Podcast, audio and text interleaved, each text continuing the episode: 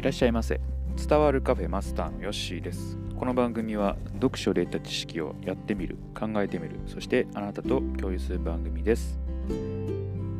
今日も DAIGO さんが書かれています。子育ては心理学で楽になるを紹介していきます。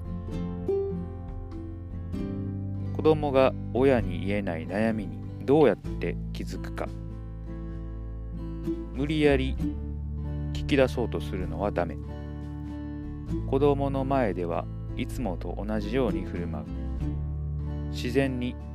いつも見ているよというメッセージを発しているなら子供はいつか必ず自分の苦しみを話してくれるでしょう。はい、まあ、子供の悩みってどうやって気づくんでしょうね。本当に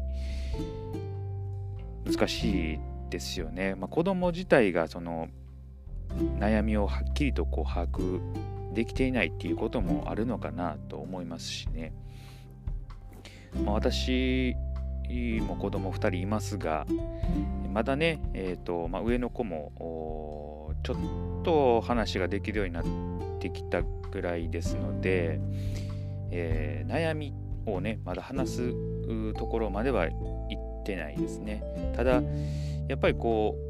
保育園に行っているので、まあ、その子供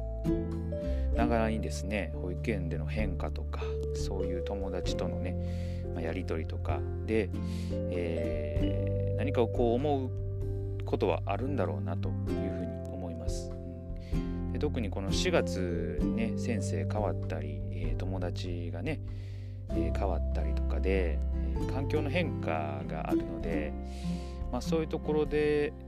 ちょっとこうなんだろうね。普段とこう態度が違ったりするんですよね。ご飯をこうあまり食べなかったりとかなんか帰ってからもすごくはしゃいでるとか興奮状態の時があったりとかそういう時があったりするので、えー、やっぱりあるんだろうな子供ながらになというふうに思いましたね。なので、まあ、この本読む前まではね、えー、なんで今日こんなに騒いでんやろうなとか、うんあのー、そういうふうにしか捉えてなかったですけども本読んでからはやっぱり、えー、まあ、保育所とかでね家とかでも何かこうあったんだろうなとかいいことあったんだろうなとか、え、まあ、友達と喧嘩したりしたんだろうなとかわからないですけども、まあ、そういうことがあったのかなというふうに、えー、捉えられるように、えー、なりましたね。はい、そういうこう分からん原因がちょっとこうなんとなくこうなのかなと把握できるようになってきたのはすごく良かったかなというふうに思いますね。はい、次行きましょう。やる気を引き出す言葉。どうしたの？いつもと様子が違う時深刻そうな時ウキウキ興奮状態の時など子供をよく観察するように心がけるはい、まあ、子供にやる気を出す言葉っていうのはね、えー、あのまた紹介していきますが今日はですねどうしたのというね、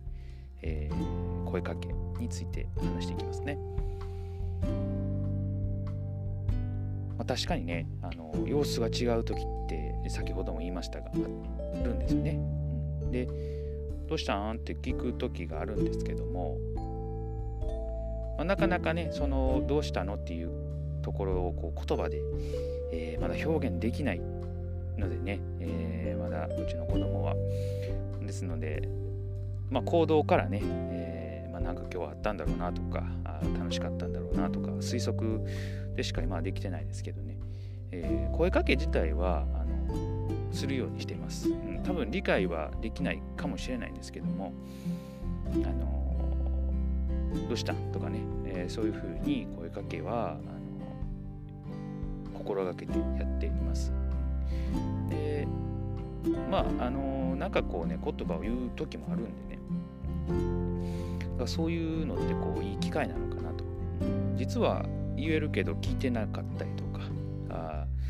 なんかこう親が勝手に想像してこうだったんだろうかなとかっていう憶測でね子供を向いてしまうっていうことが私は結構あるんで、えー、やっぱりあの最初は子供にねしっかり、声かけして何か思うことがあったらね言ってほしいなというふうに思います。なかなかあのね表現しにくいこともあるだろうなと思いますが、まあ、ちょっと様子見たりとかねなんかこういう言葉にしっかりこう反応できたらなというふうに日々思っております。はい、どうでしょうか？あの子育てってね、えー、大変ですけど楽しいなというふうに思いますね。ヘトヘトになる時もありますが。はいまあ、可愛いですね。やっぱりね、えー、笑顔見てたりとかね、するといいなとやっぱり思います、はい、今日は2つ紹介しました。もう一度おさらいしていきましょう。子供が親に言えない悩みにどうやって気づくか。やる気を引き出す言葉。どうしたの？を紹介いたしました。はい。是非とも実践してみてください。何か買うかもしれません。はい。今日はこれで終えときましょう。またのご来店お待ちしております。